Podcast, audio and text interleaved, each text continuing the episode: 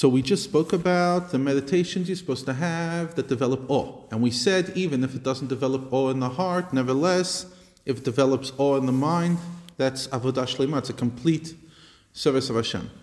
On the other hand, if one studies Torah and performs mitzvahs with love alone, only ahava, not yirah. In other words, the person wants to cleave with Hashem. He wants to have an emotional experience with Hashem. She wants to feel connected to the divine.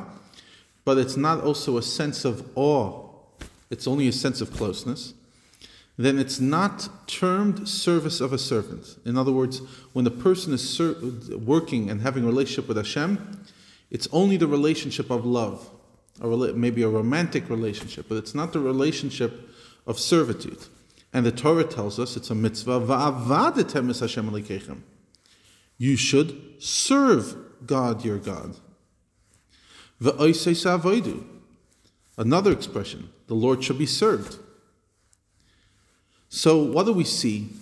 That there's an element of Judaism that, of course, needs love. There's no question.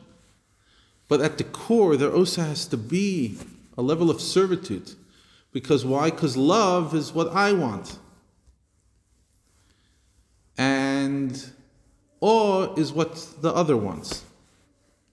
In the words of the Zohar, just like an ox upon which one first places a yoke in order to make it useful to the world, obviously work wise, so too must a human being first of all submit to the yoke of heaven, and only then engage in the divine service. And if this submission is not found in them, then holiness cannot rest within them. And in another element of the Zohar, it's written that every man, every human being, must in their divine service belong to two categories and levels. Category number one, the servant, what we're talking about in this chapter, and category number two, the son, who serves the parent out of love. And although may, one may find a son who is also a servant, in other words, you could have that full integration. I'm doing it out of love, but also servitude. He says you could reach that level eventually, but the only way to attain this degree is with the prerequisite level of love that leads you to it. So in other words, eventually you could become a total hybrid.